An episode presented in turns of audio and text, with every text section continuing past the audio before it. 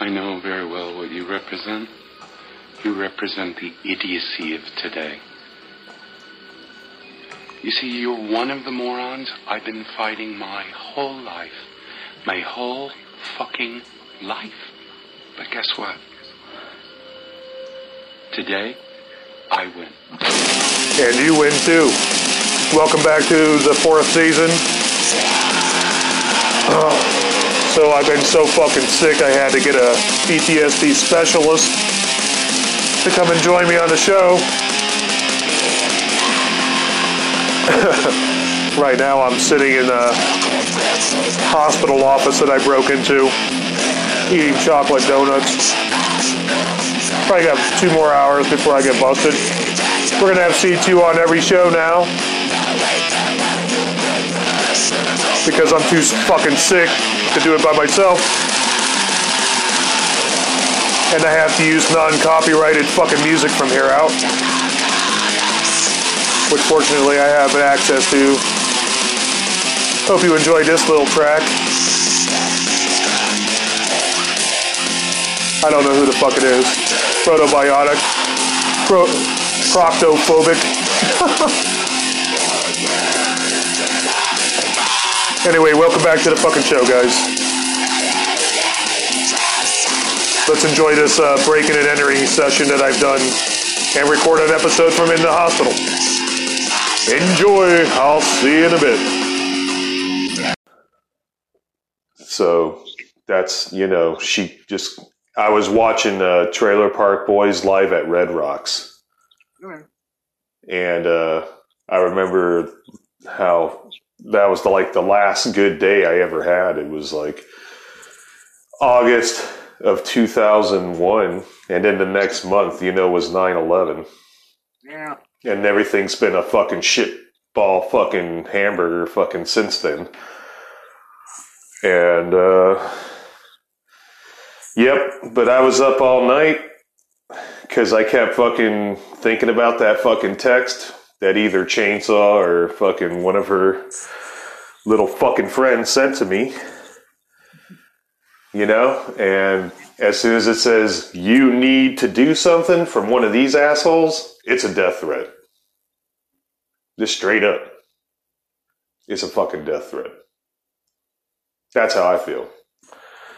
And I've been on nerve. I tried to make some coffee for me and Sally this morning. She said I did a good job, and I think she thought I was okay. I tried to tell her I wasn't before she did it, and she just jumped up behind me, you know, and wanted to see what was what I'm looking at on my phone again. And I was like, "Get the fuck off me!" And it's kind of hard to say that to a 70 year old lady when you're a fucking six foot gorilla. you know? And I was, but I was just like, you gotta get the, don't fucking do that to me. And then, you know, she's one of these people that likes to pout when you fucking scald them, you know, because they love you and they're wondering why you're mad. It's like, well, no, you just triggered out my PTSD. It's so hard to fucking have to explain over and fucking over again. Well, hopefully, you only have to explain it to her once, or did you have to explain multiple times? No, this is a different run for us where, you know, the the first time I was here, she rescued me out of Philadelphia from the virus, and I, uh, and she's like closer to, she's between Portland and Mount Hood. That's Gresham, if you know where the fuck that is. And uh, it's just Redneckville, pfft, Trumpville. You know, you got some fucking whacked ass church that likes to fucking, you know, play favorites with the community and and not invite the rest of the community. It's just one of those huge churches that fucking is white. It's white privilege as fuck. You know. And uh, you know, Sally's an anarchist, and she just sits here and watches this shit like, whatever. These guys are fucked in the head. and uh, you know, Sally's a pirate, and Sally's got the same fucking mental illness that I I do. Really, she's just a, yeah, she's just a seventy year old woman with it, and you know, we love each other. And she's like this mom, and you know, I just lost my mom, mom. Not not my grandma gutter punk mom, guys. She's still around. she's hurting still, and prayers to my mom here in New Orleans that I call my mom who adopted me, you know. But my mom, mom, you know, my real sister just called me up. Like I said, she fucking told me that, you know, she was dead. Died a few weeks ago. And, uh, you know, maybe this is that reset episode, you know, where I was going to do the one about how I, uh, met that sin eater shaman. And you had some theories about that, right, C2? Um, I actually have experience with them. Yeah, I wanted to hear that a little bit later. Because I can't get a hold of the guy. He said he would do the show, but I don't know what he would really say anyway. I don't think he has the. Uh, he's kind of drunk too, but he just Yeah. he just found his family, and he did that in front of me. Um, and had met somebody that was kind of witch, like a witch or whatever. I don't know what they were, but they found his parents. You know, they tracked him down, and uh, he worked from he went from working this shitty job, and I'd let him stay at my house sometimes and smoke him out, but he would come over too drunk, and I couldn't let him over all the time. You know, it's just one of those fucking drunk punks. I got respect for the motherfuckers, and I get why they're drunk, but I don't have the luxury of joining them anymore. you know, and if I did, even when I did, they were still a little too rough for my ass anyway. Uh, you know what I mean? I remember the days, but those ended a long time ago. I mean, my kid's fucking 26 now, you know. But, you know, I, I hit that reset thing, you know, that was it. It was November 11th, you know, uh, the 11th month, 2020. I feel like every 1111 on the decade dial, it fucking resets. That's what I, you know, kind of have always felt like. I remember like um, the Sin Eater tried to help me, uh, along with another magician who I'll just call Indra. Um, and they, uh, Indra was kind of the weaker one. And then the Sin Eater guy is too hardcore, right? I need some kind of finesse to get this fucking chainsaw residue out of my fucking system so I can move forward. And not not only that, but she character assassinated me, and the whole fucking town of Georgetown because I don't go this certain way just started turning against me one by one. And when uh, women started harassing me, I'm, guys, if a woman harasses, I'm going to yell right back at them. I'm going to tell you, you know, I'm going to yell at them the same way they're yelling at me. And, uh, or if you're harassing me, I'm going to call you on your shit. And I called this one woman out on her shit, this younger woman. And, uh, that's when everybody started turning against me. So, you know what? You guys can, I hope you're hearing this and you can go fuck yourself. And, um, definitely Georgetown, you, you guys can fucking die. and that's exactly how I fucking feel about it today. Because I'm dealing with S and H, and that's my little keyword. Yeah. Um, yeah, man, I uh, wanted to do this episode. I'll, we'll probably edit all this all out, but it's you know, it's going nonetheless. I wanted to do one about my grandma, and I'm going to save that 1111 reset episode. But I didn't know if this should be the 1111 reset back to the beginning episode because my grandma Sugar was the one that knew I had vision when I was a kid and no one else did. So, what do you think about that? Think that talent actually is pretty common and gets beaten and smacked out of kids before they get too far with it. If you're able to hold on to it for this long, that's a good sign of inner core strength. they tried to beat the shit out of me and these demons, you know, psychologically break me down my whole life. Where other people, it wasn't happening to them, man, you know? And they still ended up like using whatever pain they experienced, which was just really kind of an nth of the pain, I thought. And they'd end up on drugs anyways. I thought it was weak. you know, like why? Is it is that hard? That little bit? You know, I was like, I dare you to go through fucking a quarter of the shit. You know, that's why this fucking show's here. Because there are people who have been through a quarter of the shit like I have. Oh yeah. Mm-hmm. I want to unpack something for you that I noticed in your bit of talking there, and the behavior from Chainsaw and Associates that you've described is pretty classic narcissistic personality disorder. Uh, it's some touch of cluster B in it because if Hmm. uh, That was what I came up with too, actually. Well, yeah, I mean, like, you'll see the use of proxies, you know, you know, everybody else to reinforce her, and then uh, when a narcissist needs fuel, they'll find a person who's the most inconvenient and fuel rich. And since you have PTSD, you're going to get the biggest reaction, the highest quality fuel. So it's really easy to actually bounce you back and forth on the "I love you, I hate you, come here, go away" until you actually shatter. Uh, but you left, and so when you left, she actually collated and brought together all of her proxies, which are people that only see her good side, and then tells everybody a version of the story. And then actually, these proxies can go out and attack, or you know, they reinforce and socially isolate a person that's at the narcissist shit list, and then they try to wring the last bit of fuel out of them by causing them stress and ostrac- ostracization from the local milieu of people. Yeah, to me, it's just pretty classic. Um, I mean, it's really a low-level narcissistic personality disorder with a touch of cluster B personality in there.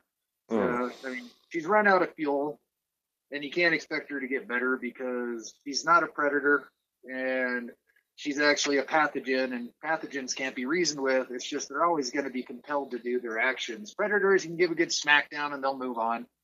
We've met a couple people like that back in the day in Boulder.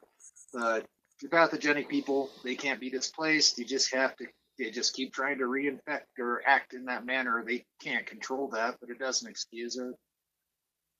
Well, I'm just before we went any further.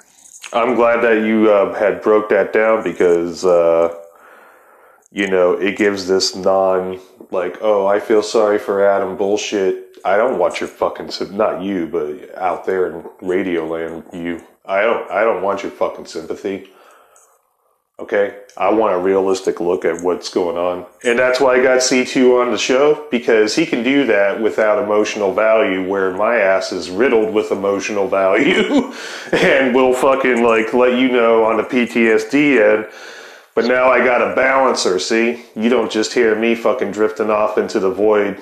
You know, which I figured you know eventually would cause some kind of David Koresh or fucking Moonie cult kind of reaction. I'm not trying to do that. So if I got C2 on the show, then that prevents any kind of cult reaction that would come out of my own personal hatred for a lot of shit, dude.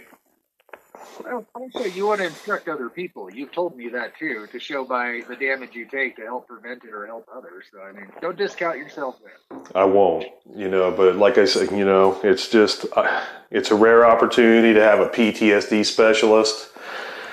And, uh, you know, um, we did the episode Failures together. Oh, that was and that was fun. And you know, we did a, a couple together, and then um, I didn't realize that you had actually worked with people who have PTSD. So, like, ha- uh, and th- just like a long ass, you know, track record of doing it too. Well, you know, I was overseas off and on for 20 years in undisclosed places, and I'm dealt with a lot of PTSD myself. I've used it to help others, and I'm sure I inflicted my share upon the world. But um, Mhm. yeah, everything's a balance. Being a Libra, you know, that's how we are. That is how we are. Um, you know, I uh, here in the fourth season, it's weird that it has gotten this far. I'm with Sally, and you know, she's very supportive, man. You know, she knows when I'm sick. and uh, she knows when she's crossing boundaries. I think she's really like one of these people who have like taken the time to actually really try to. And, and she adores me, man. You know, and she's a Libra, and yep, and uh, her whole thing, she's a pirate. You know, Yeah. and uh, like an anarchist, elder witch pirate. That's what she is. I think all of us have some complex titles if people looked at the whole tapestry. yeah, no, it's just such a fucking country buffet of uh, personalities to to choose from. You know, on on Earth now. I mean, I think we can all agree with that. There's a whole bunch of- a whole bunch of shit. it's like, dude, you can combine a bunch of them, man. You know, um, no, the I, you know, the elder episode, right? The reset episode, the episode that talks about sugar. I don't know what to go with here, but uh, they're definitely three separate episodes we're going to come back to again, and. Uh, There's nothing to go with here except you and just processing and. Yep. It's Yeah. interesting. On a clinical note, uh, your vocabulary and the timbre, tone, and resonance of your voice changes when you talk about Sally. So it's very easy to discern that you do actually have a respect for her and a love and a trust of her and a willing to be vulnerable around her. And I do feel um, fear and regret that when you get triggered around her, it's nobody's fault, but you're actually feeling the dysfunction of that trigger and worry around it. So, I mean, it's a very legitimate feeling because you do change tone and everything timbre, voice, metrics, vocabulary. It's actually a very beautiful thing to see. Well, I actually appreciate that. I guess you know, I've it feels a little exposed, but yeah, that's that sounds about right, and uh, it reminds me that I that I give a fuck about shit. I guess you know. It's, I, you know, my superpower for being vulnerable, and it's yours too, is just harder for you to actualize at this point, is that I always joke that I was patient like a tank, and somebody's like, what the hell does that mean? And I was like, well, it just means that I know I can take enough damage to actually let myself be open to experiences, and that if it's too bad, I can freaking annihilate it.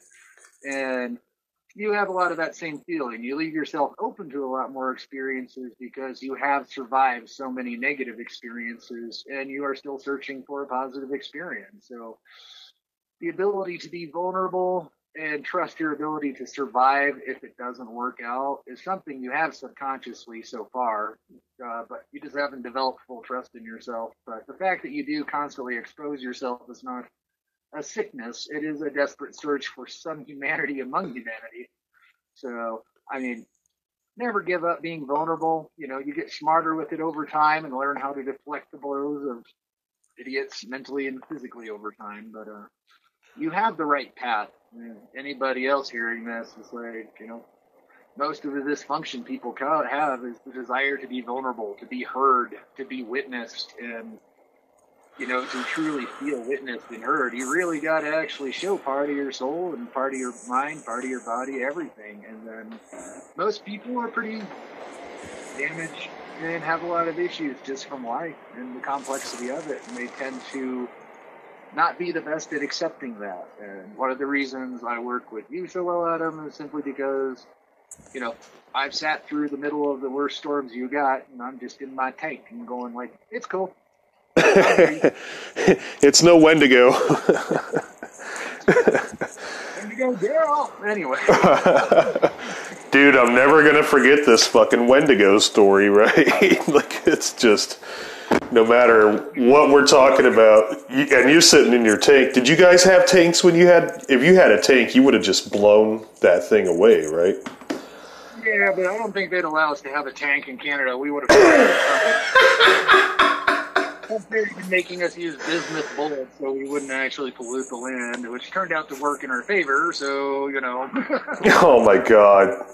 Did it have elk horns on it?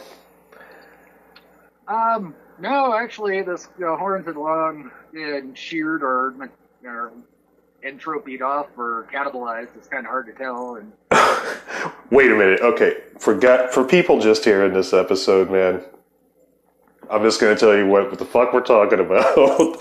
there is an episode in the uh, what was it, the second season, I guess.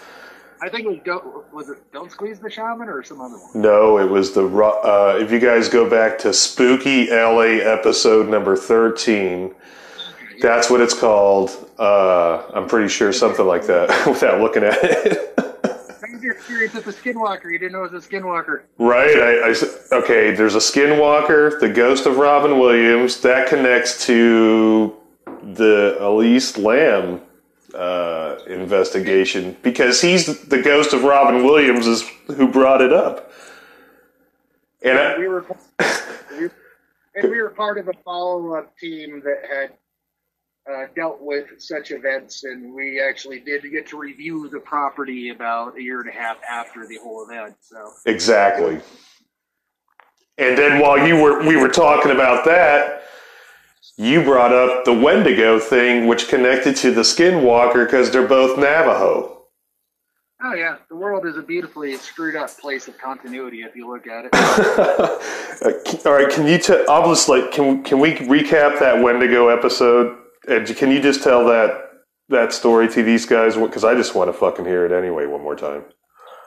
well, I'll bullet point it down a little bit. Um, a, a while back, uh, about Hurricane Katrina time, if I remember correctly, we were laying in the foundations for the diamond mines up in Canada, which you now see in the Ice Road Truckers show that they, I don't even know if that's going anymore, but we laid in the roads and the diamond mines before all that infrastructure started. And during that time period, we had uh, communications and a transmitter shack that somebody is stationed in to actually collate and transmit out. And they said they were under attack by a wild animal. We grabbed our gear and headed that way. We got there, something tearing through the cinder block. And it got about halfway through the cinder block there. On, what was it? West side, actually, because it was getting towards later day and the sun was shining on it. First, it just looked like a bear tearing it. We got close, and that wasn't a bear. It was a giant. I don't know. It's Kind of hard to tell the height because it's stooped over, but uh, you know, it was tearing in there, and like we just said screw it, and then rigged our M4s and uh, shotguns, and uh, I think Mark loaded a. Yeah, Mark was the one who loaded a 40 millimeter canister grenade in his 203A under M4, and we went in, to shot the shit out of it, and uh, it didn't do too much against it. I mean, you could see it get taking hits and stuff, but the shotgun started working real hardcore, and then uh, which was kind of weird. And then Mark popped the Oh, uh, 38 40 millimeter canister down there, tore it apart, and he got up there and just started plugging some shots into it with the shotguns until it didn't move. And holy shit! stinking real bad, and it was actually like not blood. It looked like a viscoid kind of clearish gray gel, and the bone structures just seemed a harder version of it. And after Ugh. about 17, 18 minutes, most of it was actually dissipated except for the skull fragments. And we bagged up the skull fragments and treated as a hazmat. But luckily, no one got sick or anything from whatever was off gassing. And skull fragments turned out to actually have some cesium in them, but it seemed to be a cesium occur from decay, which is unusual for a bone. And later on, I know it's like I'm gonna skip some. You know that stuff disappeared. I have no idea, dude. Uh, representative from company got it. And you and that's okay because that leads into like the the main questions that I've had for you um, that I know that I haven't asked. Uh, were were its arms all fucking long in front of it, like like as long as it, the rest of its body or some shit, like a, a kind of walk right like an ape, but not knuckle dragging like an ape, but the knuckles were closer to the, way closer to the ground. One thing I did notice about it that was unusual is the pelvic girdle was actually wide and aligned with the spine. And why that's important is that means that it could walk as a biped for a long time because if a quadruped stands on its back legs, its hips and pelvis aren't designed to support the viscera. And so it causes great discomfort. So what I did find interesting is the hip girdle before most of it actually deliquesced into slime and stuff like that, or I, I don't even know. But before I went away, I was able to look at some of the anatomy and I'm pretty conversant in it.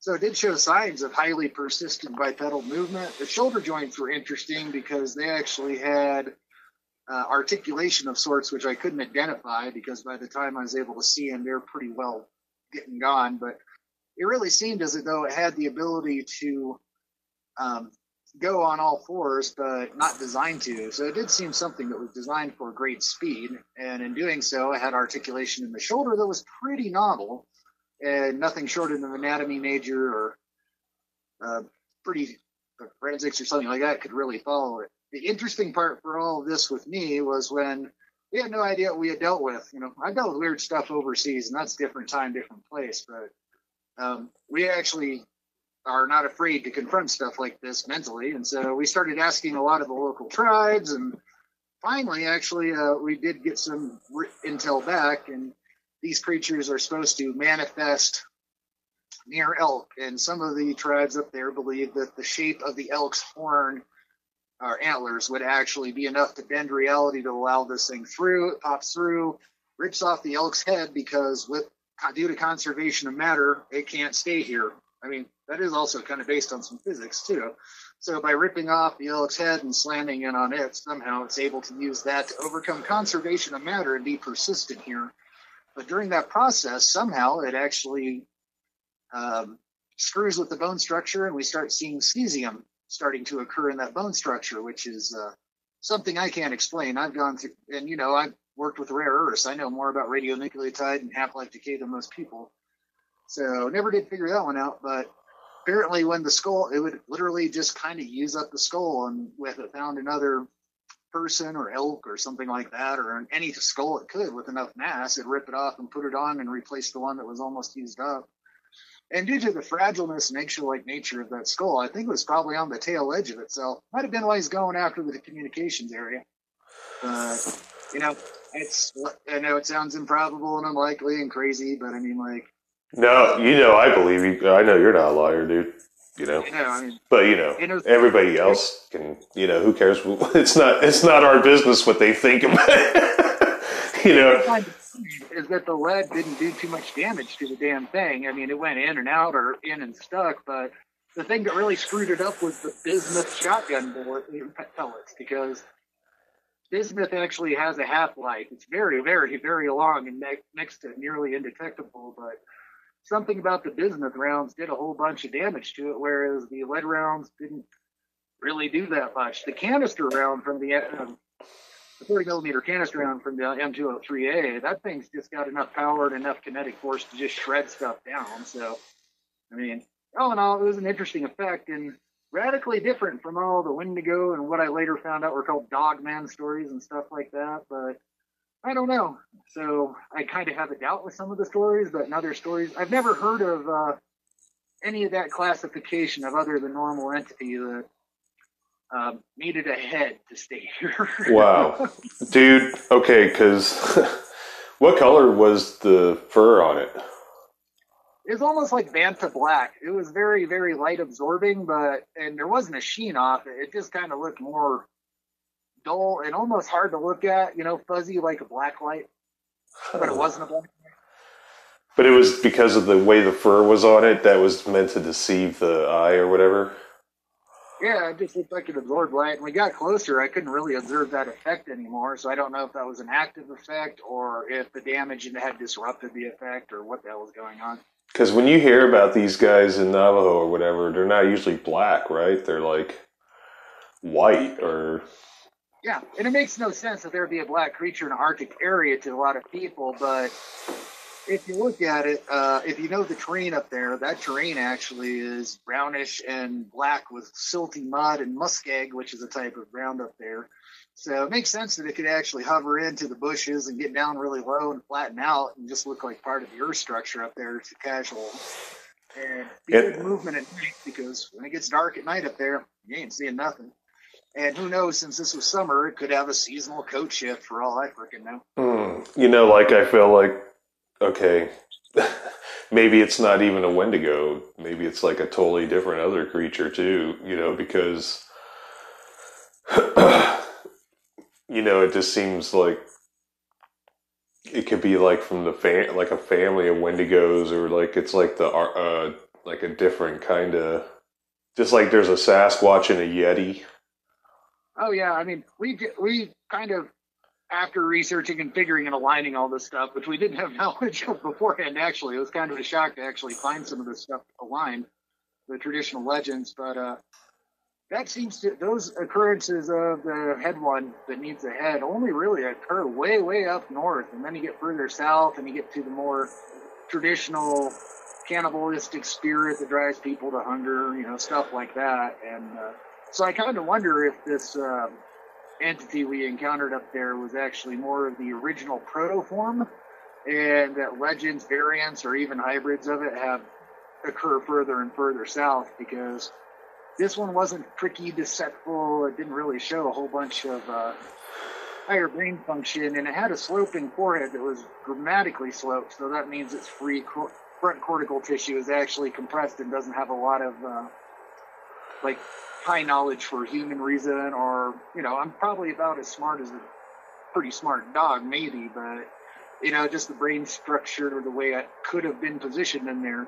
And once again, the interior was differing shades of gray viscid with some weird colored lines and specks in it. And like I said, the bones seemed to be a much harder version of this viscoid material. And it almost reminded me of Ballistic Gel, the way it took hits and the way it kind of went apart. But the off-gassing smell was fucking horrific. It Dude. smelled like a, Oh, smell like what? smelled like a cross between methyl mercaptan and uh, which is that stuff they put in natural gas so you smell it so like massive farts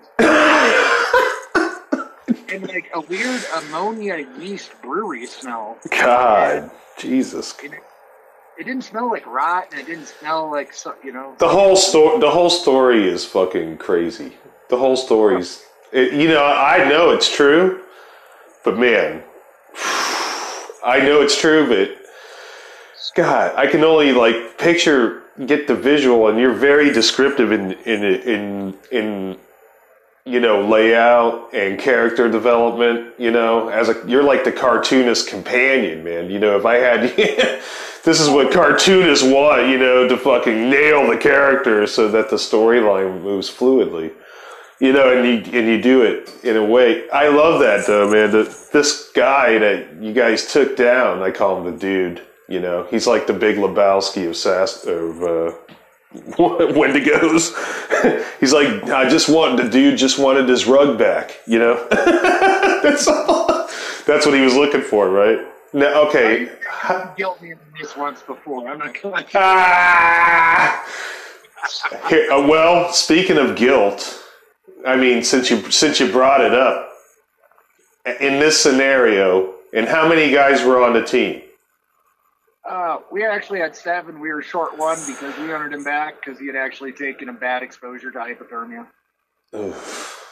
Because what? He was just horrible up there, right? It's fucking cold as Well, fuck. he- He worked in the water past his limit because we were blasting pilings.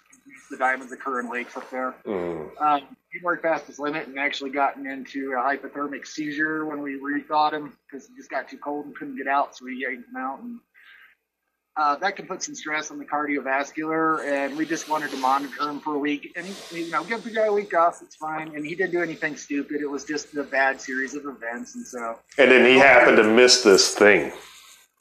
He, Yeah, but you know, he was on radio with us, trying. You know, he was on radio with us, so he was there in spirit. And, Okay. You know, we standing by if we needed That's cool. anything. With I don't care about that guy so much. What I care about are the guys who actually went because what I'm getting at is like, did any of these guys develop any PTSD experience in this motherfucker? Since the show's about PTSD and we've been going into, we all did. you all did? Like, did you guys, what, what was that like for, to, to be part of what, like six people you said? Because he was the seventh, the guy in the water was the seventh.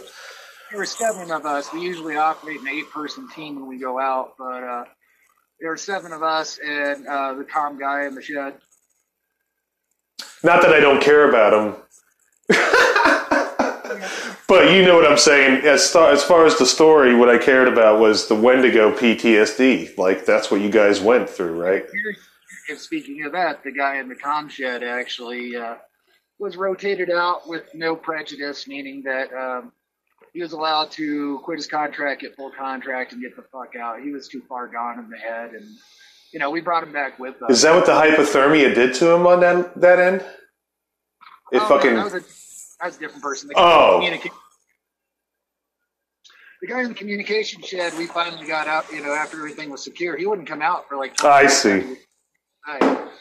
So finally, we, uh, through a combination of just like, look, we're here, we got the big guns, things over there. He was on a windowless side, so he couldn't really confirm anything over there. And I'm just like, we need to get you out of there in case there are more. Come on.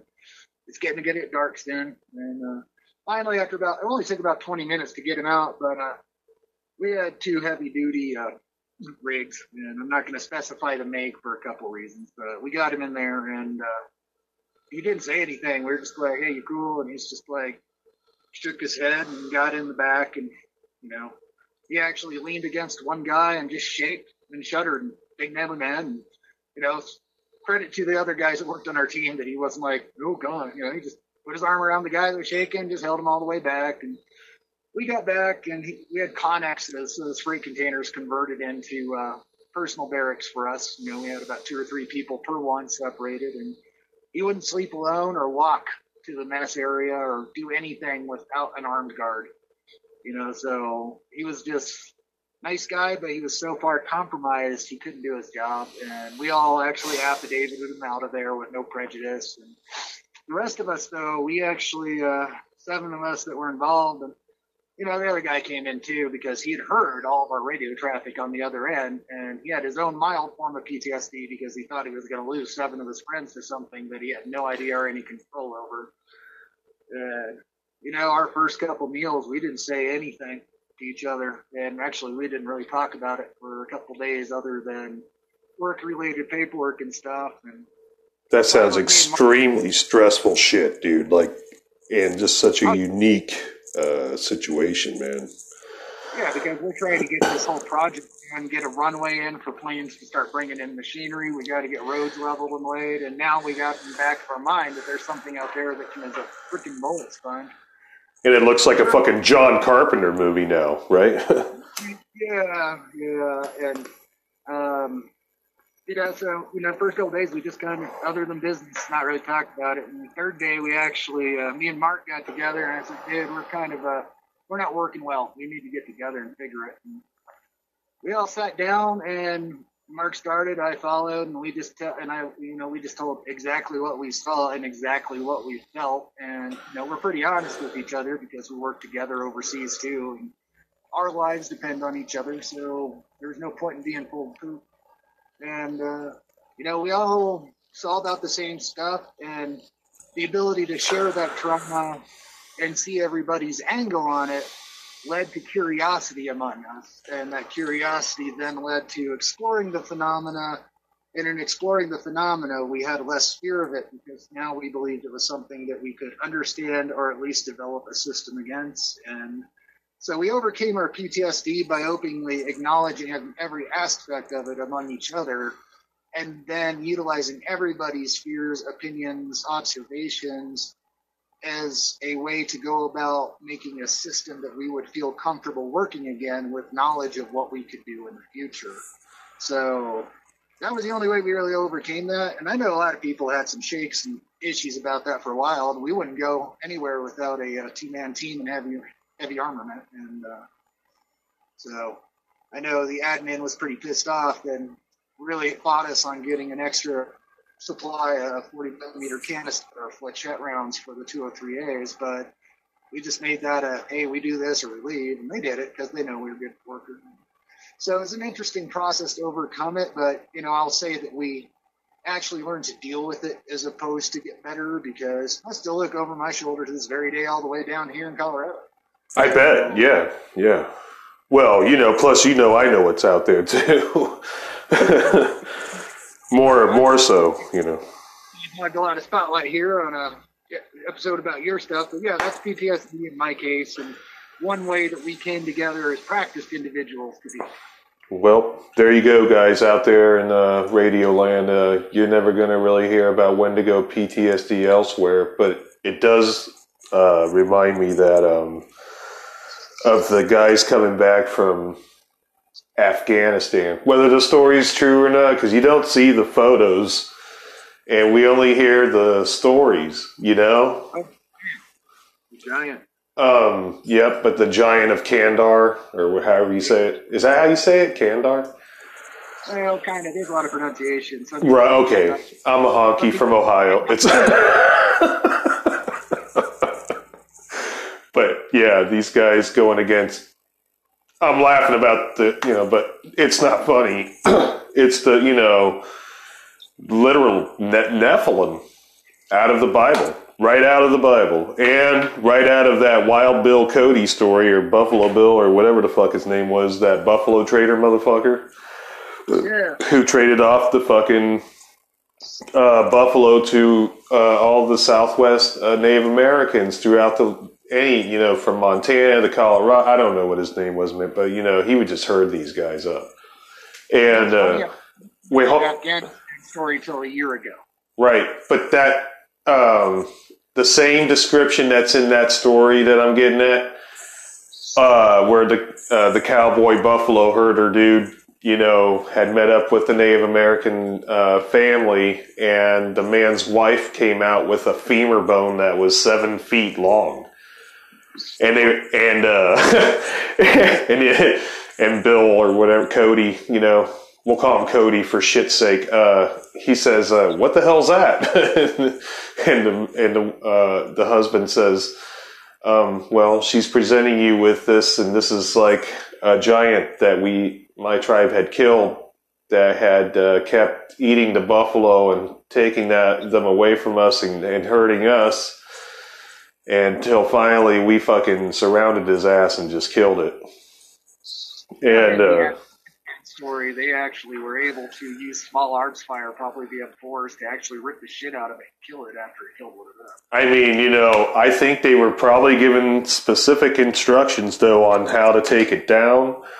And that reminds me of why that thing would have had that kind of timing, you know, to to actually hurl, come out of the cave. Well, you got how, what's the ultimate timing? It's like right under a second with this, you know, gigantic twelve foot. What are they calling it? Twelve to eighteen feet tall, giant with red hair, coming out with this. The sphere was supposed to be about three meters, kind of like about nine, 12 feet long, I guess. But I mean, like, an object that big made of a medium weight wood that was sharpened and just fire hardened and thrown with that force of the, the body that could be nine to 12 feet tall would exert if actually three to four tons per square inch, and all of that per square inch was focused on a tiny. So a 3A plate and bulletproof material is not going to stand a chance against that much force. So I think that's why he was able to completely run through the first individual despite 3A armor and a you know overskin. Okay, because they just need a sample of its DNA, right, to make a super soldier, a super Nephilim soldier.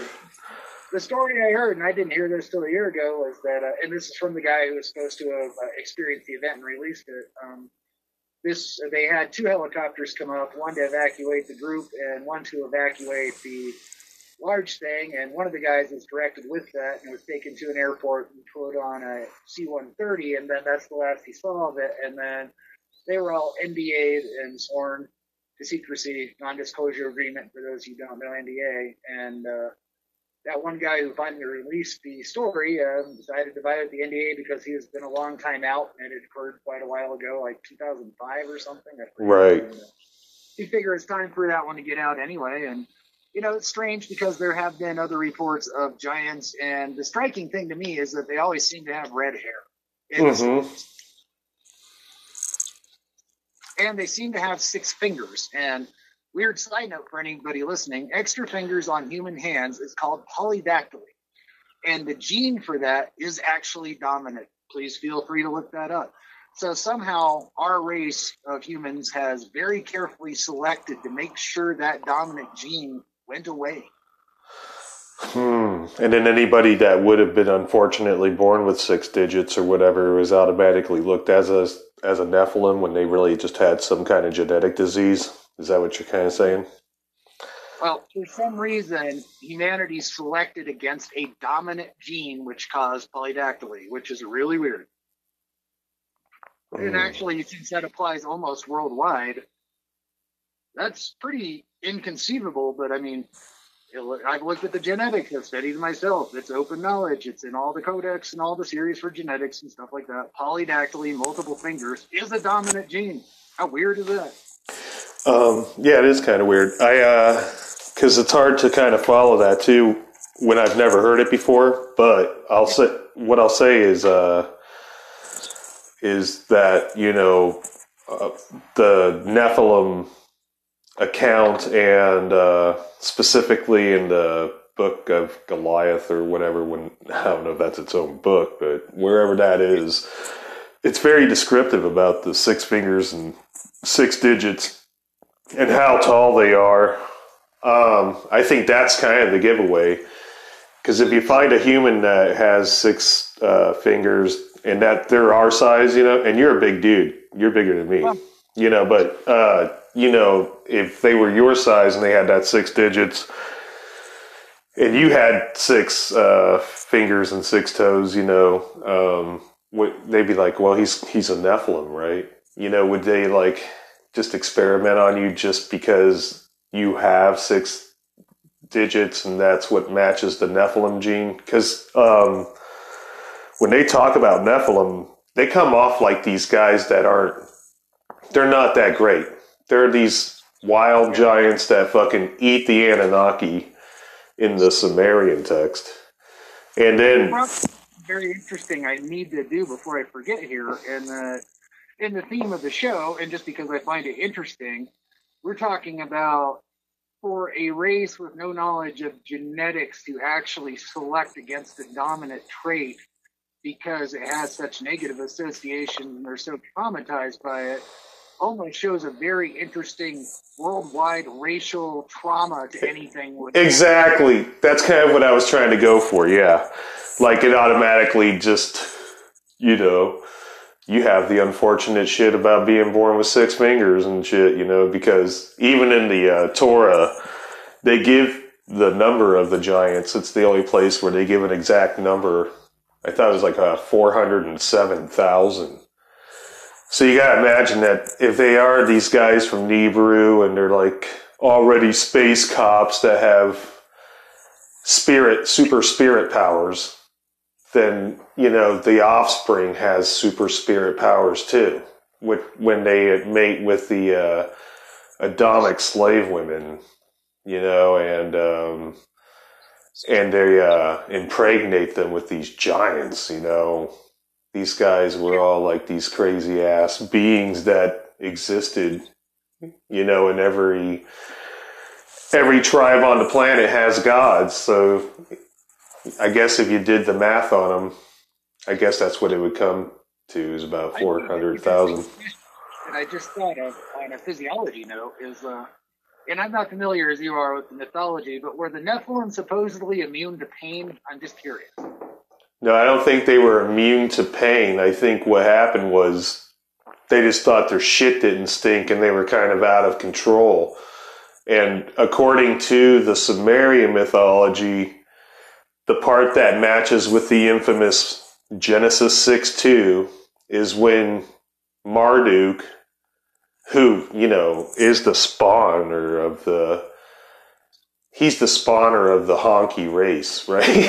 According to the Sumerian text, he spawns the first honky, but that's what it is. It's Genesis 6 2. That's where it comes from. And this white supremacy that's over the entire planet right now actually spawns from Genesis 6 2 because that's when Marduk is on Mars and he hears about the Anunnaki, what's left of them, because they've already become obsolete. They've already created the new Adamic slaves, you know. Uh, with my loose pronunciation, guys, like I said, I'm from Ohio, so if you can bear with me. um, but, uh, you know, basically the Igigi on Mars, they're above the Anunnaki. They're still around. They're still processing gold from Earth on Mars into oxygen for Nibiru. If you heard that, that's exactly how the order goes. Uh, Marduk takes 200 of his most badass motherfuckers after he hears that what's left of the Anunnaki have been knocking up the Adamic slave women.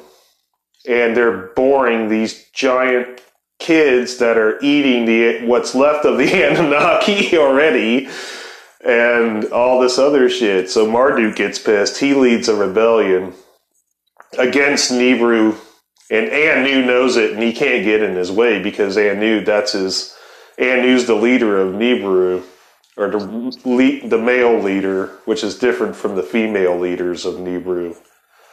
And you know, here comes Marduk uh, with his team, like a bunch of badass bikers.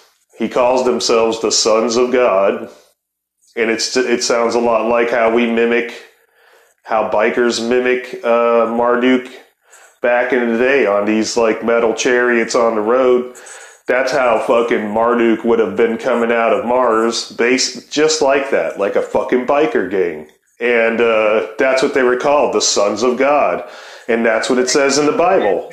It says it. It says, And the sons of God saw the daughters of men, and they took those which they chose. Well, the, re- the reason Marduk did that shit was because he was like, fuck that. I'm going to take whatever Adamic slave women I want back to Mars, he knocks his up, okay?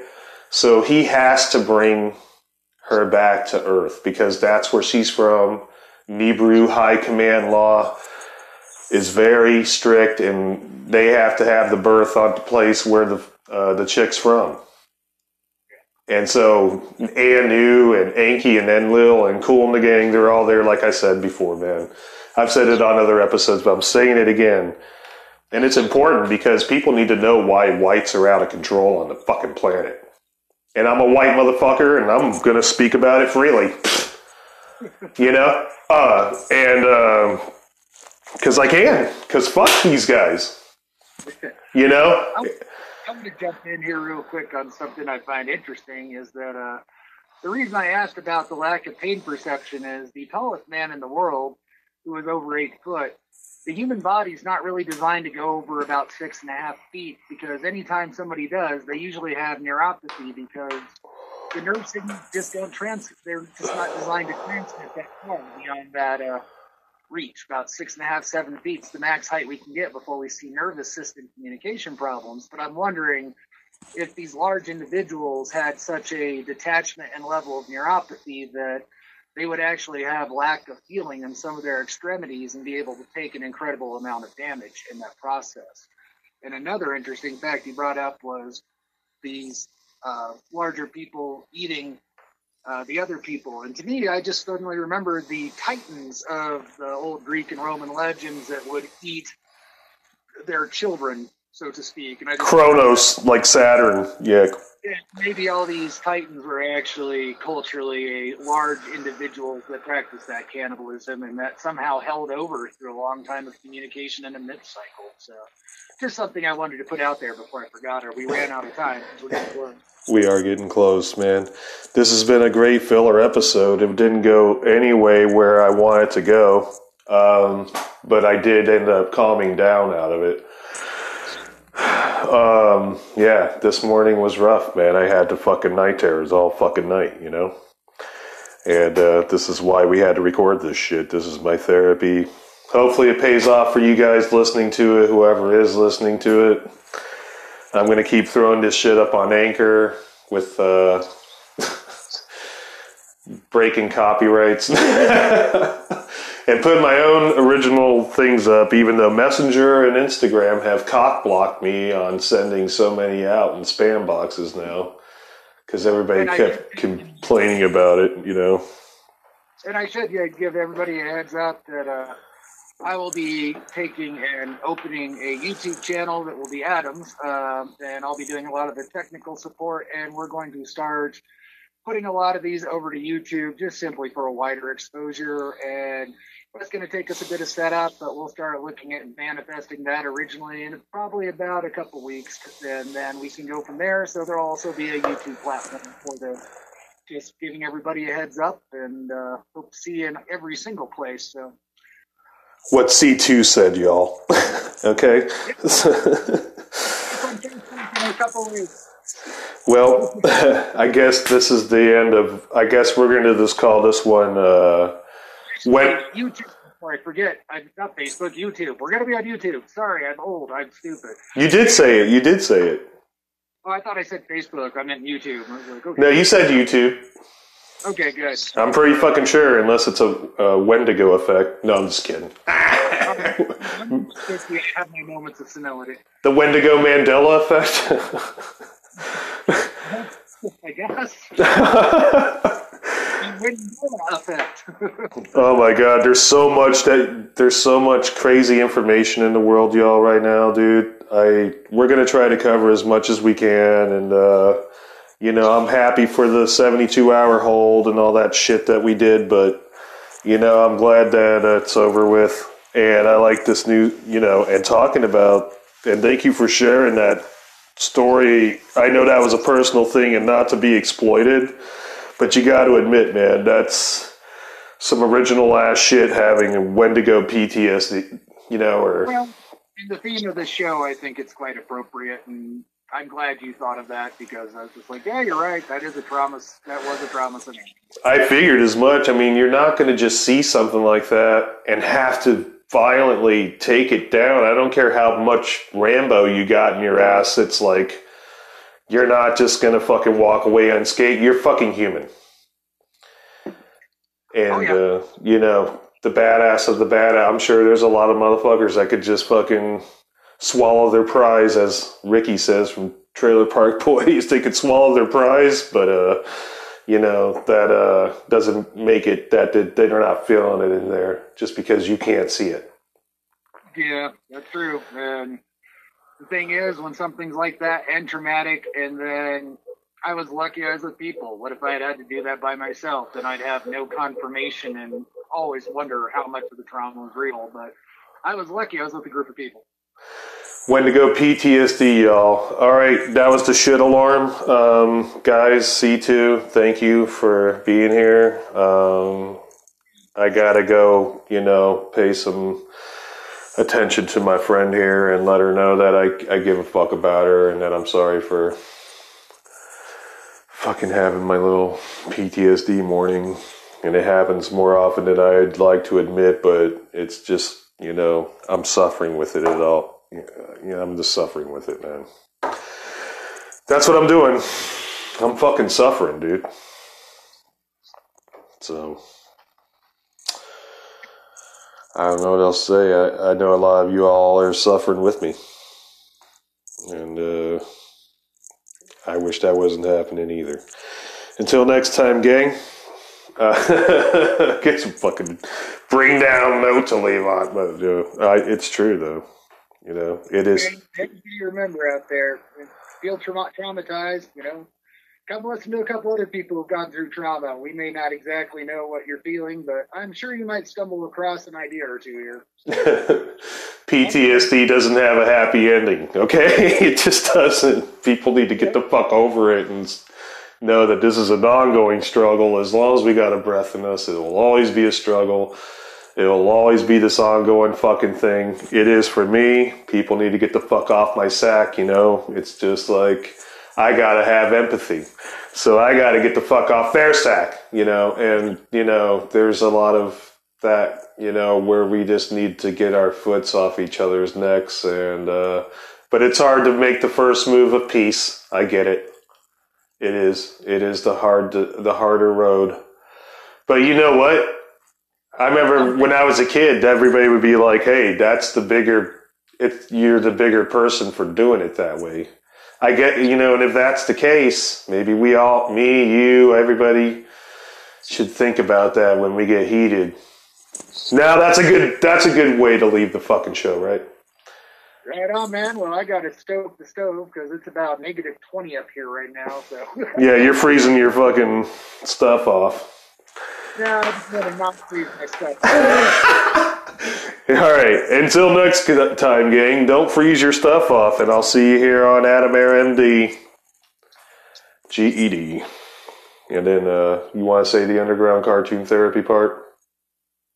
Uh, yeah, under, Underground Cartoon Therapy will be on YouTube in a couple weeks, and this is C2. I'll probably be running into you guys more and more often. There we go. We'll get more fluid with our endings and uh, we'll cap it off here. Talk to y'all later.